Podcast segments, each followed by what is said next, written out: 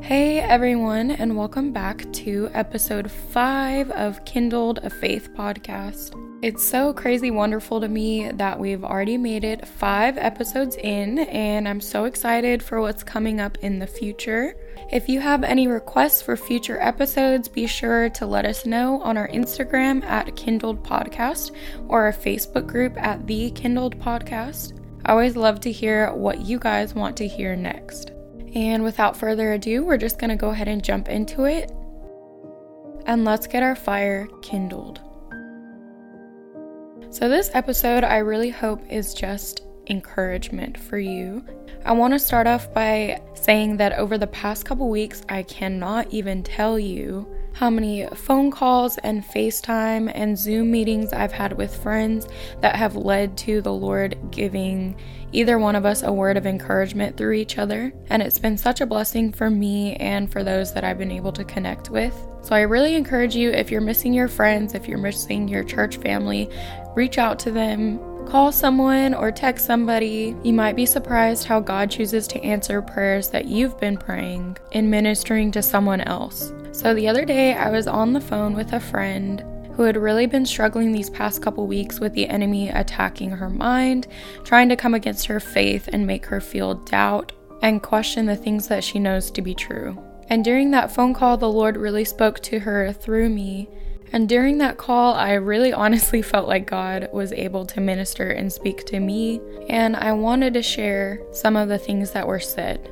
So, we were discussing really what the core purpose of this season is, and that's bringing our focus and our attention back to the center of what it should all be about, which is God. And we were both saying how thankful we were for this time to be able to reconnect and to deepen our walk with God and to be able to, as we've talked about in previous episodes, correct those things that have been pointed out to us that needed to be fixed. But we were also both expressing that at certain times we had begun to feel overwhelmed by trying to maintain a perfect relationship with the Lord, which for imperfect beings is just not possible. And this is what the Lord spoke to me. During this season of growth, we've planted lots of seeds in the garden of our relationships with God. We've watered them, we're taking care of them, we're doing our best to maintain an environment where growth can continue to occur. And sometimes we find ourselves watching certain seeds each and every day to see if they've sprouted yet. But the reality is that not every plant grows at the same rate. Certain seeds that we plant are going to take root and grow and produce fruit much quicker than other seeds. And that's something that we have to keep in mind.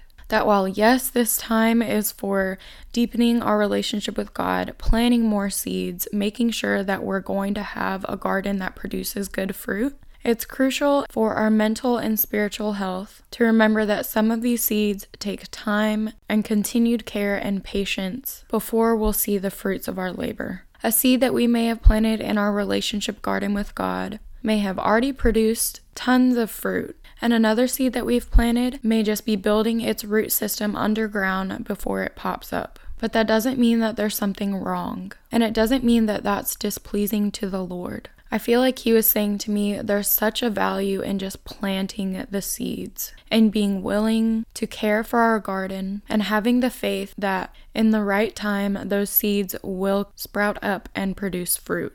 It doesn't make some plants more or less valuable, but we need things in certain seasons and especially for these new aspects of our relationship with God, it's going to take time for us to understand what we need to do day by day to maintain healthy growth. While there are many things that we collectively as a body have gained in wisdom and understanding for the benefit of our walk with God and His kingdom, it is not for the purpose and lifespan of this season only.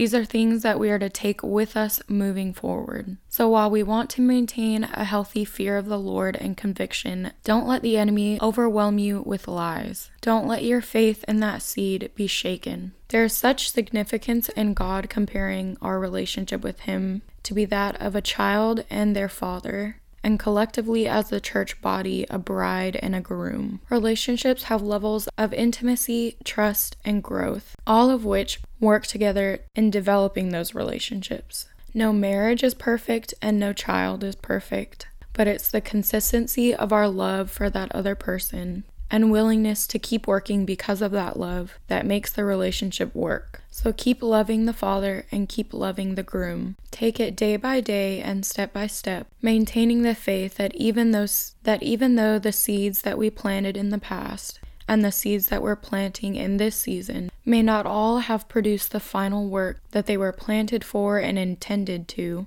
but trusting that in the right time they will come to fruition. I know this week's episode is short, but I hope that you can just be encouraged by it today. Some days are going to be easier than others, but it's the getting up after those hard days and continuing to walk that pulls us through. And don't be shy to ask for help. The people around you, your friends and family, the church body that surrounds you, your bishop, your first lady, can all be a source of comfort and encouragement when you need it. I think oftentimes I myself think that if I were to reach out for help or encouragement, I would be a burden on someone else. But the word says in Proverbs chapter 27, verse 17, Iron sharpeneth iron, so a man sharpeneth the countenance of his friend. That's part of our duty as being a friend to someone. So reach out when you need it, or even when you feel that someone that you know needs it. And don't underestimate the blessing of reaching out and being an encouragement to someone else.